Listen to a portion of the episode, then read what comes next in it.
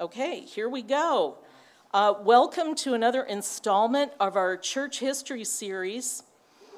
And in the last segment, we, uh, always popular, uh, it, last time, last month, we traced uh, early developments uh, of the black churches in America that were getting started in the pre Civil War era. And we're going to put the black church on hold for a little bit. Uh, we'll come back to it, definitely. Um, and this time, we're going to focus on some particular developments in American religious life in the 19th century, the 1800s. Um, one one uh, thing we're going to talk about is the Cane Ridge Revival. You may have heard of that. Um, you should know what that is if you you know if you've never heard of it. Uh, to just uh, be a little familiar with it. That is helpful. Then we're going to talk about the Millerites, and an important group that came from the Millerites is the Seventh day Adventists. And then we're going to, uh, the remaining third of the talk is going to be on the Mormons and how they developed. The Cane Ridge Revival was the largest and most notable of the revival meetings of the Second Great Awakening. So we had the First Great Awakening in the 1700s with the Methodists, and then the second, there was another revival movement that occurred right around the turn of the century between the seven, end of the 1700s and the beginning of the 1800s. And this was, has become known as the Second Great Awakening. And it was held, uh, the Cane Ridge Revival was held in Cane Ridge, Kentucky from August 6th to August 12th or 13th in 1801. And it has been described as the largest and most famous camp meeting of the Second Great Awakening. This camp meeting was arguably the pioneering event in the history of frontier camp meetings in America. So, this was a very large and important revival meeting. It was led by 18 Presbyterian ministers, but numerous Methodist and Baptist preachers also spoke and assisted.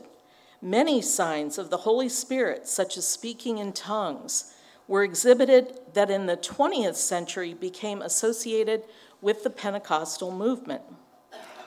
Built in 1791, the Cane Ridge Meeting House was a large log structure believed to be at that time the single large or the largest single room log structure in America. The revival was held in this meeting house, although the number of people attending was much larger than what could fit into the log cabin. Estimates of the number of people in attendance vary, but up to 20,000 could have attended the meeting at some time during the week, which would have been, at that time, nearly 10% of the recorded population of Kentucky in 1800. So there were, th- this was, you know, when you think about frontier America, sparsely populated wilderness areas, um, this was exceptional to have, you know, even 10,000 people at an event was just uh, uh, amazing. Um, now, at least one and possibly more speaking platforms were constructed outside the building because the number of attendees far exceeded the capacity of the meeting house. So obviously, a log cabin structure, you know, it's not nearly going to suffice to hold this meeting. Okay, and here it's a little bit dark, but this is a picture of the interior of this log cabin. It still exists. You can go visit it. Cane Ridge, Kentucky is not far, uh, it's actually outside Paris, Kentucky, which is a, a small town close to, I believe it's Lexington. So that's not that far from here, and you can go and visit it. Um, if you're interested in more information, check out the website caneridge.org. If you decide you want to go visit this uh, place, I encourage you to call ahead because with COVID, you know, a lot of these historical sites, you know, sometimes they've closed down for periods of time and, or they have restricted hours. But you can see this, this building. Um, this cabin, they, they ended up building a big stone church that surrounds the log cabin. So this is a building inside of a building, which is kind of different. But um, obviously, an old log cabin eventually is going to fall apart. You know, it's subject to the to the elements, and you know they wanted to preserve it, so they built this big stone church over the entire log cabin. The meeting was hosted by the Presbyterian Church at Cane Ridge and its minister, Barton W. Stone. In 1804, a small group of Presbyterian ministers from Kentucky and Ohio, including Stone, penned and signed a document called the Last Will and Testament of the Springfield Presbytery at Cane Ridge that resulted in the birth of a movement seeking unity among Christians along non sectarian lines. Now, of course, the irony is anytime you have a new movement of Christianity, especially in the United States, you know, everybody's like, we're going to be unified, we're going to be unified. And then as time goes on, they splinter. Um, and indeed, this, there, there are still organizations in existence that can trace their roots back to uh, the Cane Ridge Revival. At the time, they decided we're just going to simply call ourselves Christians. We're not going to use labels like Presbyterian or Methodist or Baptist. However, again, later different groups uh, kind of emerged from this initial group. So if you've heard of Disciples of Christ, um, they started off simply calling themselves the Christian Church, but later they were known as Disciples of Christ. The Churches of Christ non instrumental. So today in America, we have the Churches of Christ instrumental, and we have the Churches of Christ non instrumental. They do not use any musical instruments in their worship. Um, and then there are simply the Christian churches, and they are, you know, an independent, non-aligned group, but they trace their, their the beginnings of their particular um, groups back to what became called the Stone Campbell movement. Um, and this is, many church historians believe that this movement, the Stone Campbell movement, is really the first emergence of purely American uh, Protestant denominations.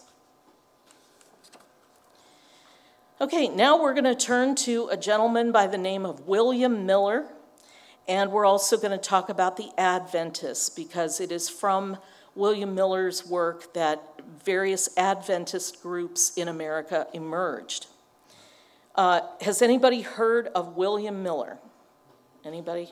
A lot of people today are not familiar with him, uh, uh, uh, know of him. Um, but this, and of course, the name William Miller is a pretty generic name, but this particular man, uh, born in 1782, got caught up in this uh, second great awakening, this great revival, um, and uh, he, you know, he became converted. Um, Previously, uh, he was an officer in the U.S. Army and fought during the War of 1812.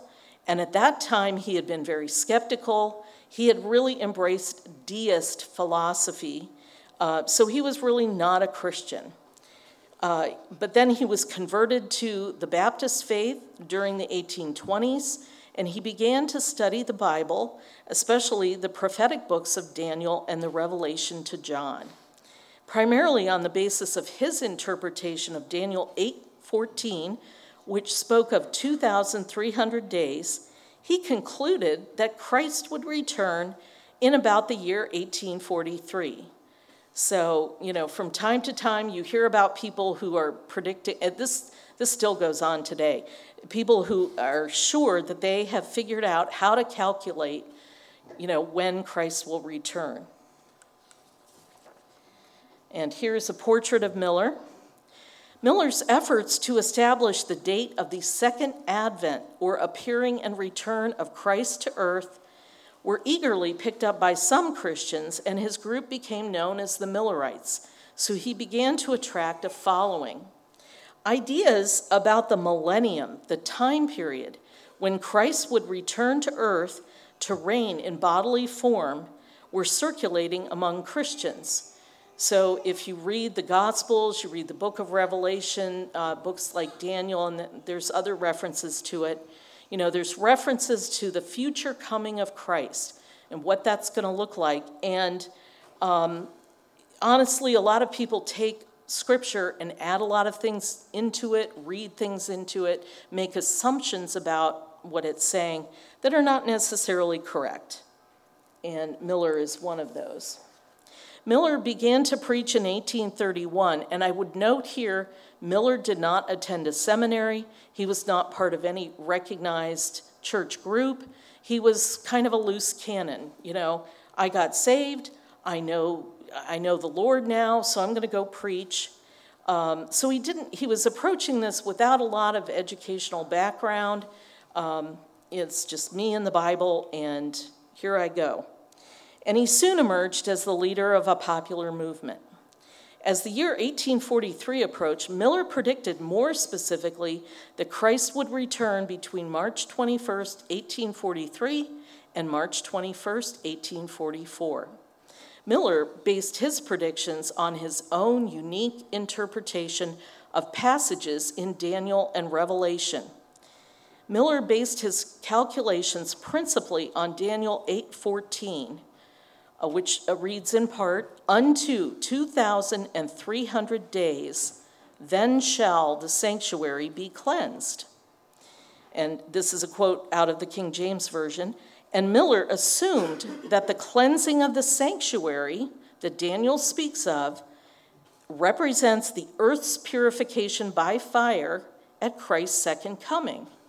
So, you know, he wasn't thinking of this as Daniel prophesying an event that would happen in time before William Miller was even born, hundreds and hundreds of years before he was born. Instead, Miller looked at this passage and said, This belongs to a time in the future from, you know, my existence. Uh, so that right there is kind of a primary, um, you know, a, a faulty assumption. Okay, so hopefully you can see this, this little timeline up here. The numbers might be a little small, but what he has done is he has taken, uh, when Daniel uses the word weeks, Miller has overlaid his assumption about what Daniel is referring to when he uses the word weeks and days. He doesn't mean, you know, he doesn't interpret it literally. Miller's interpretation is based on the idea that a day spoken of in the book of Daniel is equivalent to a year, 365 days. Where did he get this idea? I don't know. um, Miller and others interpreted a day in prophecy to read not as a 24 hour period, but it's a calendar year. He became convinced that the 2,300 day period started in 457 BC with the decree to rebuild Jerusalem by Artaxerxes I of Persia. You know, so the Jewish people are in exile, and, you know, the, the essentially the Persian king, excuse me, says, you know, I want you to go back and rebuild the temple Okay, so if you use Miller's day year idea, 2,300 days becomes 2,300 years. So that takes us to 1843, right? Okay.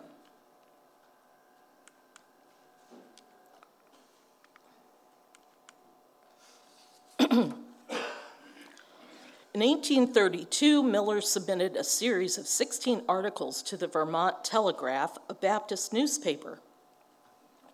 Now, of course, if you think, you know, in two years Christ is coming back, if you really believe that, that's exciting. So, public response was overwhelming.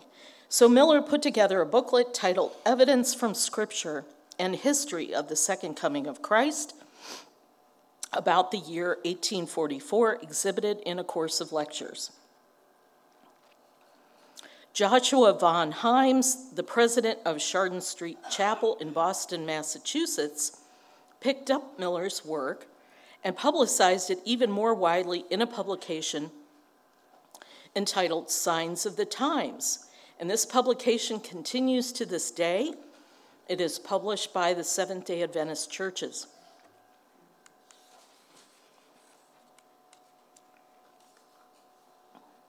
In August 1844, at a camp meeting in Exeter, New Hampshire, Samuel Snow presented a message that became known as the seventh month message or the true midnight cry. In other words, get ready, Christ is coming. In a discussion based on scriptural typology, Snow presented his conclusion, again picking up on Miller's idea of 2,300 days equaling we, uh, years, uh, again from Daniel 8:14, and he calculated that Christ is going to return on the 10th day of the seventh month of the present year, as determined by a Jewish dating system that he used in 1844. Christ's failure to return at that time has since been known in Adventist circles as the great disappointment. the following year, those who still believed in Miller's prophetic message convened the Mutual Conference of Adventists to sort out problems. So the main body formed a loosely knit fellowship, the Evangelical Adventists, which became the foundation of all modern Adventist churches. Among those who continued to accept Miller's prophecy were Joseph Bates, James White, and James, or rather, White's wife, Ellen. Sometimes she's known as Ellen G. H. Harmon White, or Ellen Harmon White, or Ellen G. White. These Adventists believed that Miller had set the right date, but had interpreted events incorrectly. From their reading of Daniel 8 and 9, they concluded that God had begun the cleansing of the heavenly sanctuary. In other words, we're going to call this an investigative judgment, which is an action that's invisible to the human eye. So, you know, Miller, from their point of view, Miller has misinterpreted Christ's return. Instead, what is really happening is uh, God is really beginning, in essence, what is the last judgment. It's already begun, but He's doing it in the heavenlies. And it's, you know, it's not occurring on earth. It's something most humans can't even see or know about, except, you know, unless you're a Christian. And then in the future, there will be the final, you know, there will be the pronouncement of the final judgment Okay, so God's already begun the last judgment. It's a process. You know, it's taking place in heaven. We don't see it visibly here on earth. And then it will be concluded at an event that most Christians would call the last judgment. In 1844, in their view, God had begun an examination of all the names in the book of life, and only after this was completed would Christ appear and begin his millennial reign. They did not set a new date for that visible appearance, but they insisted that Christ's advent was imminent. So here's a portrait of Ellen G. White, born in 1827 and died in 1915. She is a key figure for the Seventh day Adventists today. She claimed to have received over 2,000 visions and dreams from God in both public and private meetings throughout her life, which were witnessed by Adventist pioneers and the general public. Uh, she verbally described and published for public consumption the content of each vision. These writings are a, a very important part of Seventh day Adventist uh, theology and church practice. And for Seventh day Adventists, her writings stand next to the Bible. A Seventh day Adventist will say, you know, scripture is first, and then the writings of Ellen G. White. The Whites also came to believe that worship on the seventh day, Saturday, was proper for Christians. The practice of Saturday worship gave the denomination, established in 1863, a new name, the Seventh day Adventist Church. The Seventh day Adventists also believed that Ellen White had the gift of prophecy and her lectures and writings shaped the later beliefs and practices of the church. Now, other Adventist churches were formed out of Miller's movement, but the Seventh day Adventists is the largest group uh, that remains in existence today.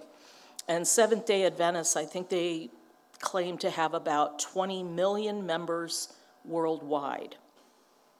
They are very active in evangelism. Um, there are Seventh day Adventist missionaries going out in all parts of the world. Other Adventist bodies emerged in the 19th century. Some, such as the Advent Christian Church and the Life and Advent Union, which merged into the Advent Christian Church in 1964, rejected both the prophetic status of Ellen White and Seventh day worship. So, you know, you might encounter people who are part of Adventist churches that aren't necessarily advocating that weekly worships should occur on Saturday. And you might, you might find that surprising, but you know, they don't all hold to that opinion. Now, another group, the International Bible Students Association, was inspired by Miller and Adventist teachings and was founded in 1872 by Charles Taze Russell. Changing its name to the Jehovah's Witnesses in the 1930s, it became the second successful group to emerge from the original Millerite movement. And of course, we know that today uh, Jehovah's Witness is, um, may not be exactly thriving, but they are very much in existence today. I'm not going to talk any further about Jehovah's Witnesses in this talk. We'll deal with them later. I really want to focus on Seventh day Adventists. Um, because it's important to understand, uh, you know, the points of Christian orth- Orthodox with a lowercase o, Orthodox Christian theology versus Seventh day Adventist theology. Seventh day Adventists share many of the basic beliefs of Protestant Christianity, including acceptance of the authority of the Bible, recognition of the existence of human sin and the need for salvation, and belief in the atoning work of Christ. They are officially Trinitarian today, believing in the three co eternal persons of the Godhead, but on several occasions they have seriously debated this doctrine, and some Adventist groups have rejected it. Um, so that's an important thing to keep in mind if you're ever, you know, talking to someone who's a Seventh day Adventist. They may not necessarily be Trinitarian.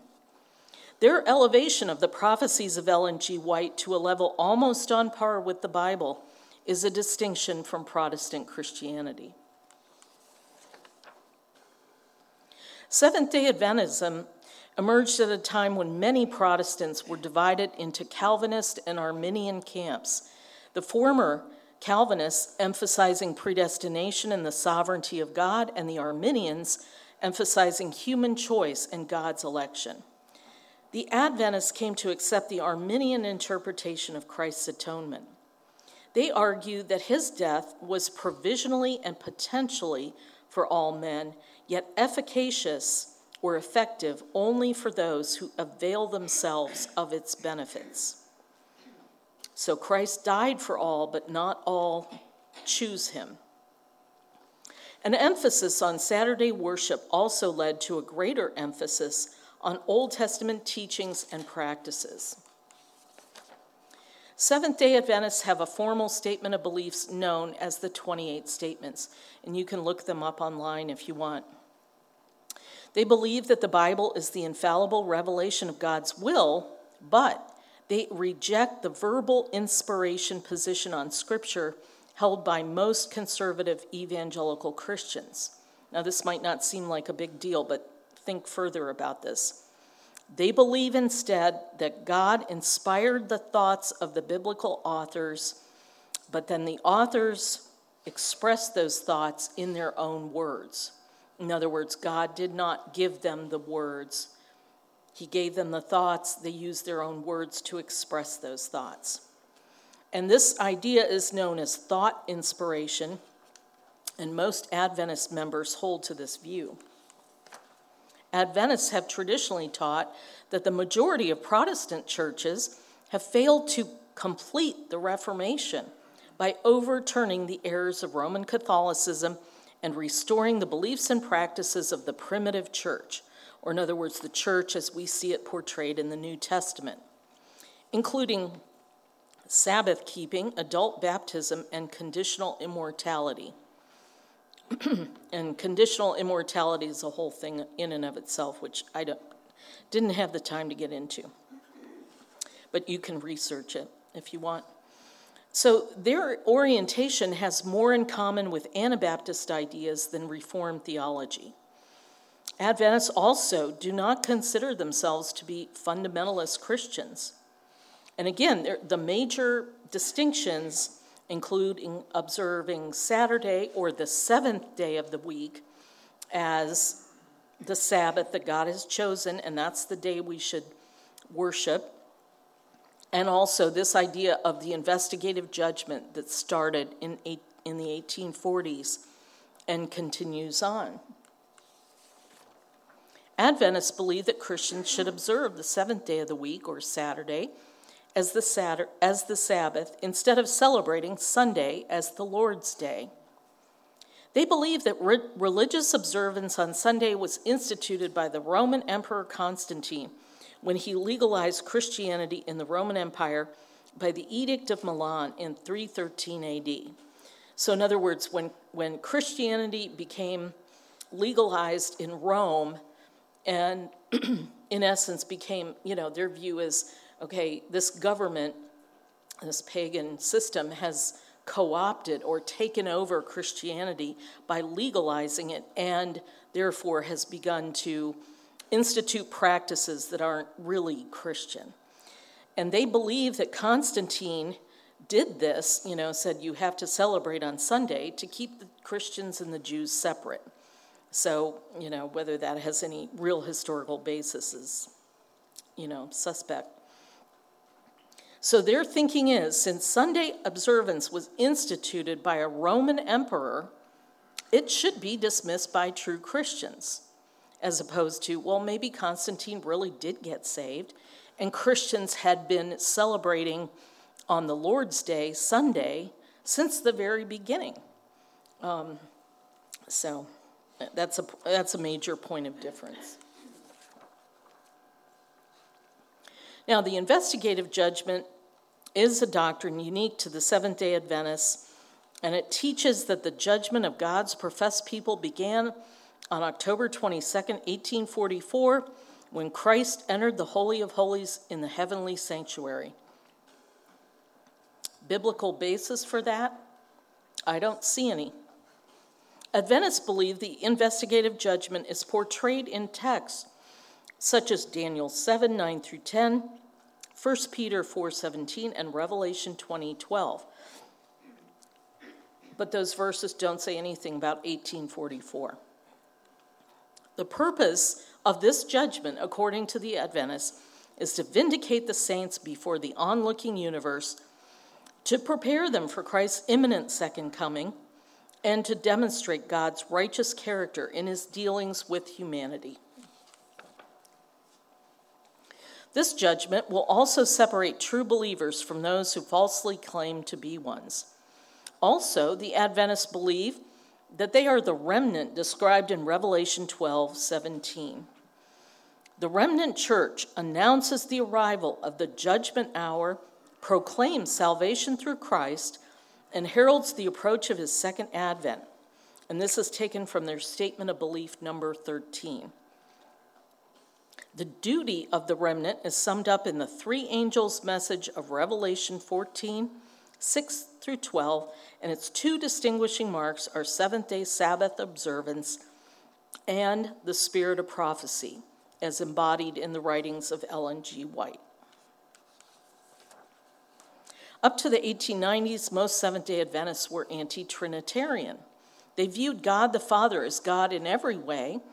The Son is divine, but he is begotten. In other words, there was a time in the universe where the Son of God did not exist. And he had a beginning. Okay? That's not a Trinitarian view of Jesus Christ. For them, the Holy Spirit was simply a manifestation of either the Father or the Son, so in essence, kind of a modalism. These views began to change in the 1890s when A.T. Jones, an Adventist preacher, began teaching the eternal deity of Jesus. During his 1895 series on the third angel's message, again from the book of Revelation, he also re- returned repeatedly to Colossians 2 9. And Colossians 2 9 in the King James reads uh, 9 through 10 For in him, that is Christ, dwelleth all the fullness of the Godhead bodily, and ye are complete in him, which is the head of all principality and power. So, in other words, at this period of time, this Adventist preacher is moving towards what would be considered an Orthodox Trinitarian view, and in, in particular, uh, the nature of, of Christ, the Son of God. Ellen G. White's prophecies, however, reveal her semi Orthodox Trinitarian beliefs. But until the 20th century, Adventist views on the Trinity could be described as Arian or semi Arian. So, as King Solomon said, there's nothing new under the sun. This idea that the Son of God had a beginning and is not eternal deity as just as the Father and the Holy Spirit are was part of a her- early heresy in the Christian church called Arianism. Um, so, again, this is not a new idea, and there are other groups that have similar Arian beliefs, even to this day. As part of its emphasis on living out Christian principles, Seventh day Adventists, I've abbreviated that SDAs, advocate healthy living, and they base this on 1 Corinthians 10:31. Whether you eat or drink or whatever you do, do all to the glory of God.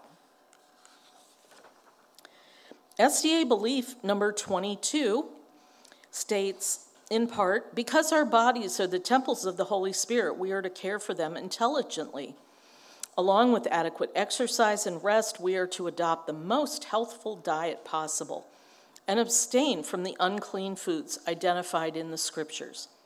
Since alcoholic beverages, tobacco, and the irresponsible use of drugs and narcotics are harmful to our bodies, we are to abstain from them as well. Many SDAs are vegetarian due to the emphasis on healthy living and the belief that God's provision of a vegetarian diet for Adam and Eve, go back and read about that in Genesis, uh, is best. You know, God creates Adam and Eve, and he says, Here are all these different plants for you to eat. So the Adventists look at that and say, That's what we should go back to.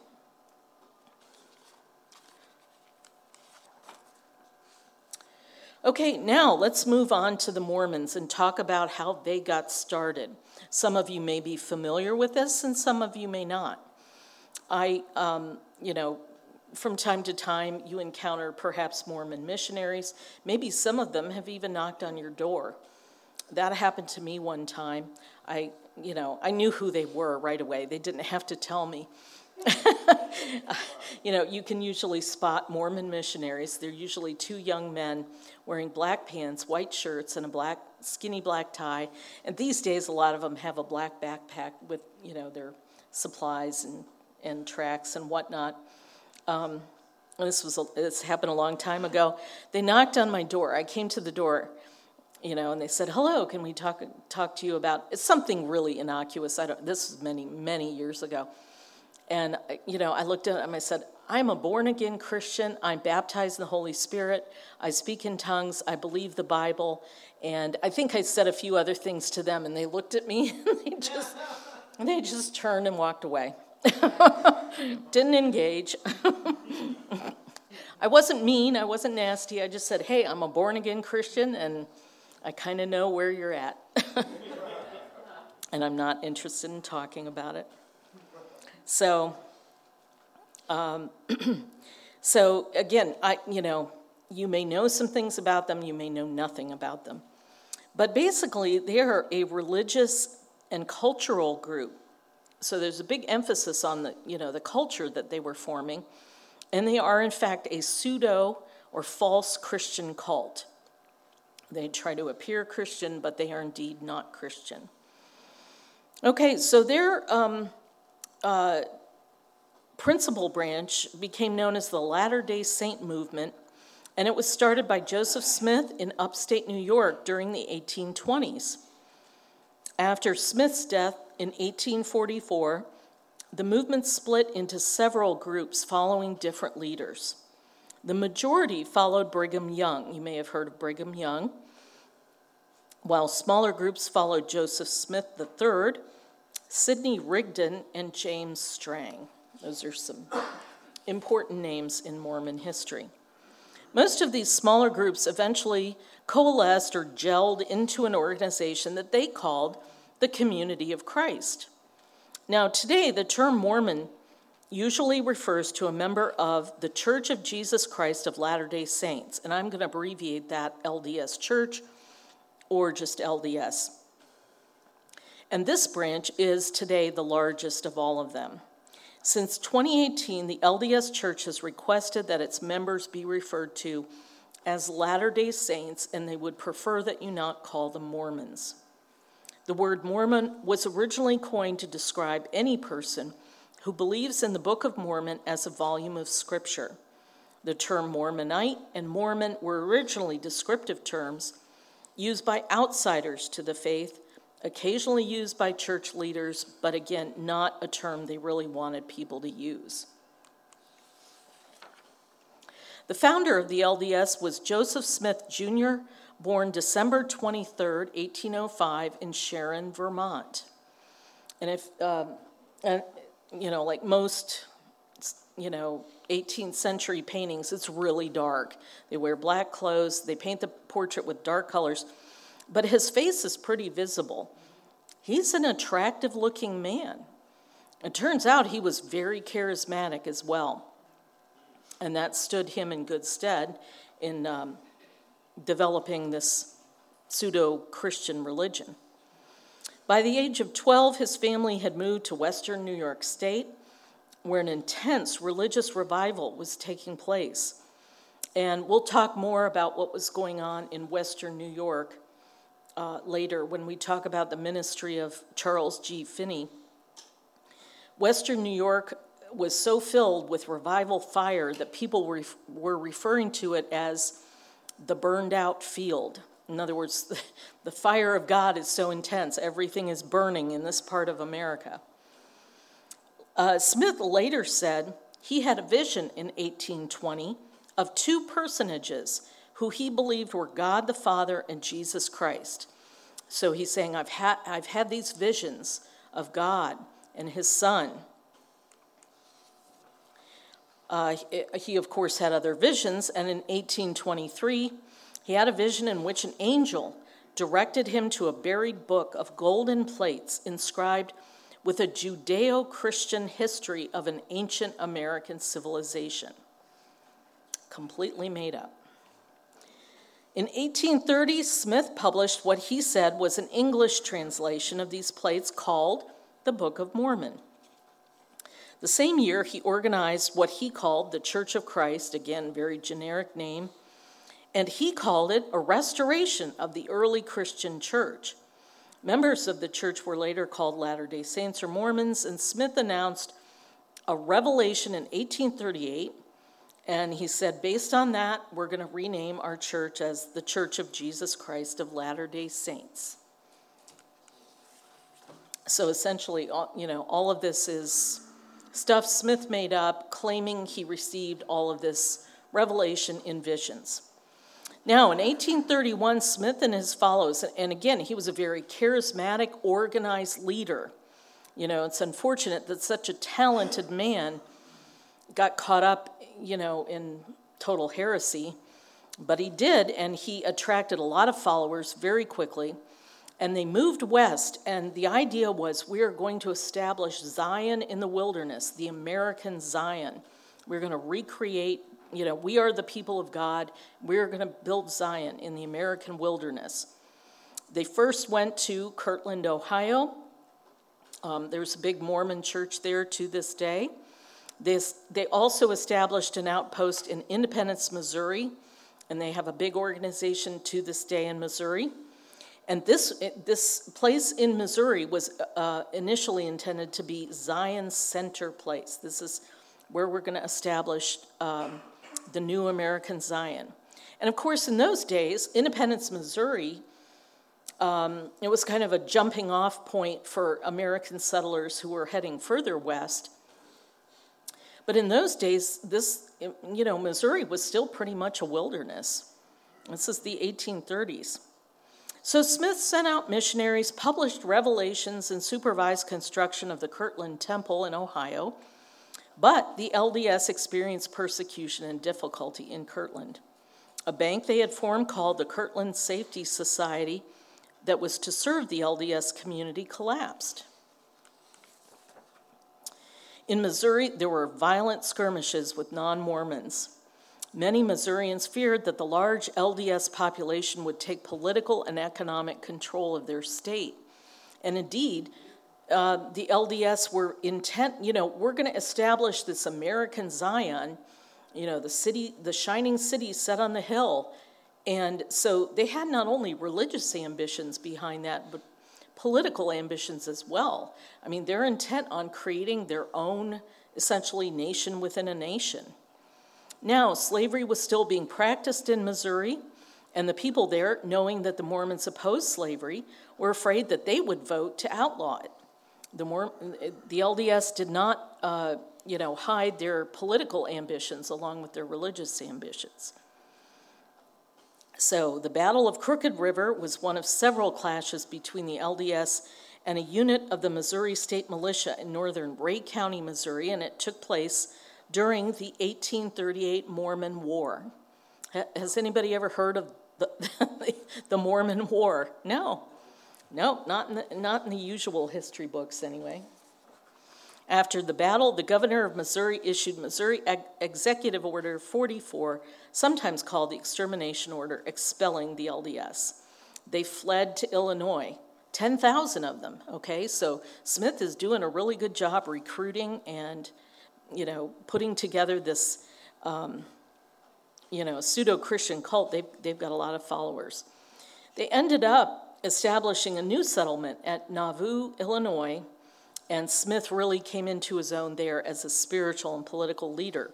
But life was not peaceful in Illinois for the LDS, and not just because non LDS were concerned about losing land and political power to uh, the Mormons.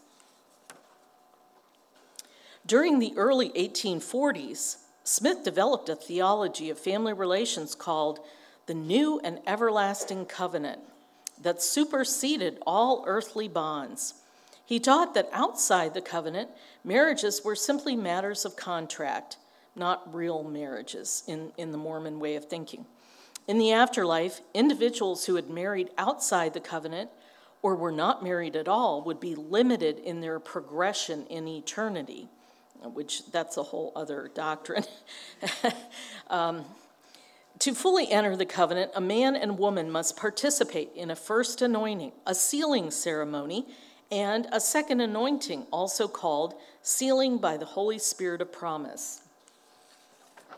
When fully sealed into the covenant, Smith said that no sin or blasphemy, other than the eternal sin, in other words, to willfully deny and defy the Holy Spirit after having received his witness.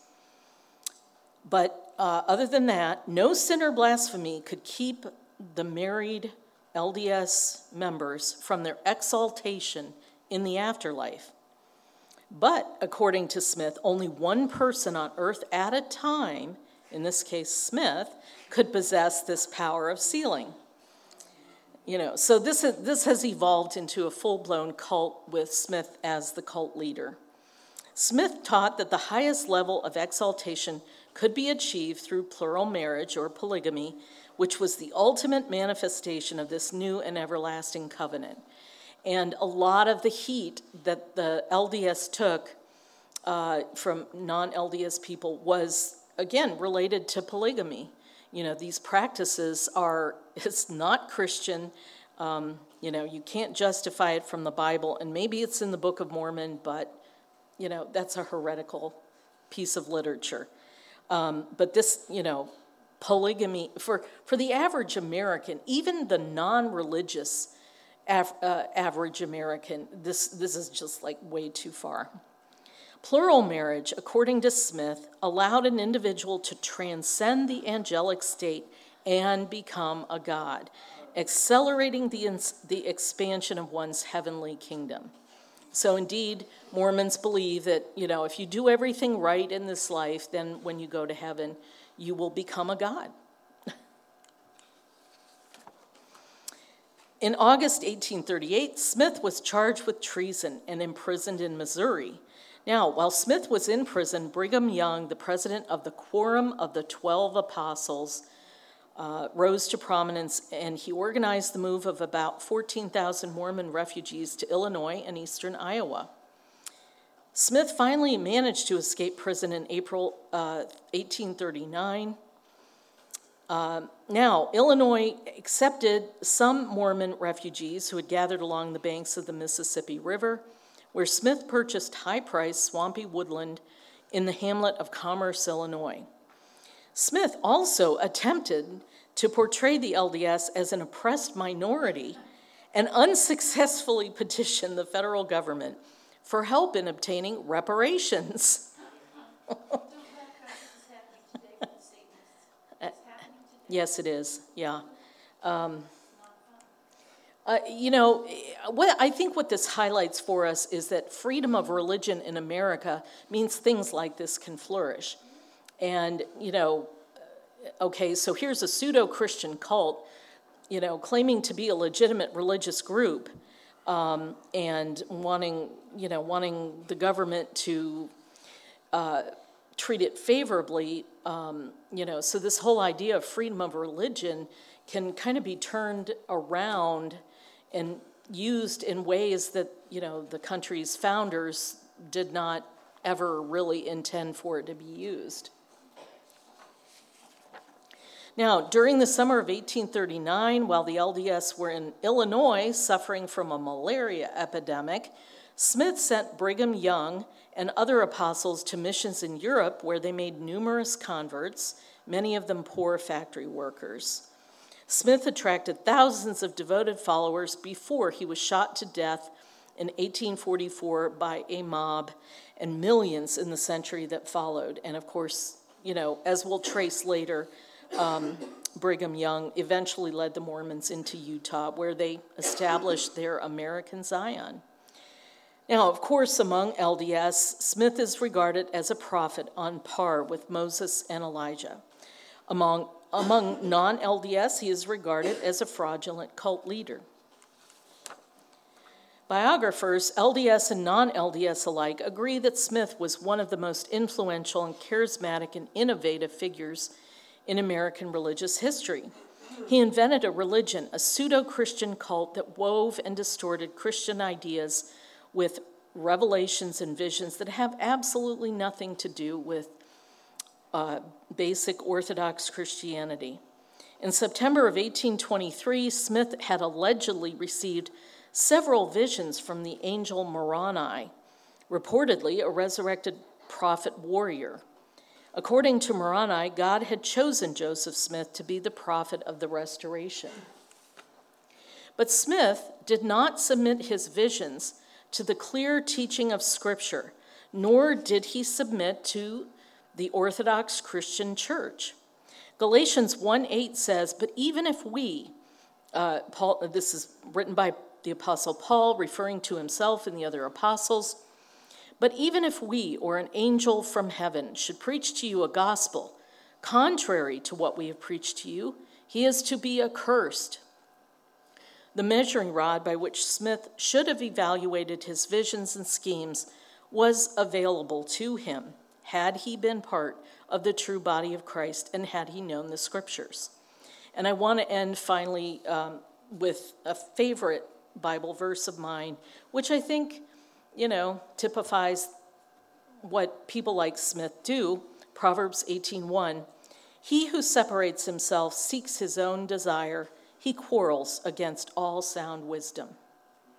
So that concludes what I have to say about this uh, part of American uh, church, uh, religious history. I can't say it's Christian religious history necessarily, of course, um, but these are, you know, Seventh day Adventists are big today. You should know what they believe. You may encounter Seventh day Adventists from time to time. Um, you should definitely know what the LDS Church preaches and teaches. You should understand how they are, it, the different ways in which they are not Christian. Um, you know, you should at least understand the basics. You never know when you are going to uh, encounter uh, an LDS church member. So I leave you with that. Kyle, question? Will you ever cover things like um, the Messianic Jews and Hebrew Israelites? I could. I could definitely. Um, probably I would cover Messianic Jews when we get to the charismatic movement, um, starting about 50, 1950s and 1960s. And we have a, you know, we still have a long way to go. We haven't even talked about what the American Civil War did to American religious life. Connor?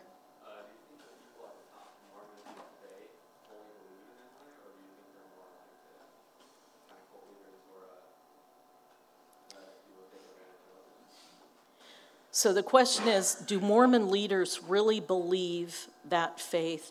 Or do they, a more cynical view was they know they're leading a cult. By the way, the LDS church is extremely rich, they have piles of money. Also, Seventh day Adventists are, um, the Seventh day Adventist church organization is pretty well off. Um, are they doing these things because they just want to have followers and money? God, you know, God knows. God knows the true condition of their hearts. I, I don't know. I mean, it, you know, it's hard, hard to know. Kyle. Um, would you say that, uh, how, how, how often do you think that the Seventh-day Adventists fall into more of a works-based theology versus a grace-based theology? And have you whether or not they tend to follow what you might call like a translation exclusivity, like KJV. I don't know if the Seventh Day Adventists. Um, uh, actually, no. Um, some of the stuff I was looking at online for the Seventh Day Adventists, they, they're quoting from the ESV on some of their websites. So um, I think the um, what I've seen of the LDS Church in terms of their marketing to the general you know, population. I, I really get the sense that they try to appear like your regular evangelical Christian. You know, that, and, and in fact, one time, I don't watch religious TV very much, but one time I saw this program and I was really intrigued. And then at the end, I realized, you know, I'm, I'm listening to all this stuff. It was about an hour long. Then at the end, I'm like, oh, it's Seventh day Adventist. Oh, okay. but for the most part, they sounded, you know, they've, they've, uh, there are Seventh day Adventist um, universities. Um, of course, they're big in healthcare. Um, and, um, you know, they, they, they look, you know, to the, to the general public, it appears that they, they are just another evangelical Christian group. Um, but it's when you go a little deeper that you begin to find they're not. They're not the typical evangelical church. Um, so I've kept us five minutes past. We should have quit five minutes ago, but of course, this stuff is super interesting. I hope you found it interesting. Um, and uh, next month, we will pick back up with some major figures from the black church as well as major white Christian leaders, uh, preachers in. Um, in the years leading up to the Civil War. Thanks.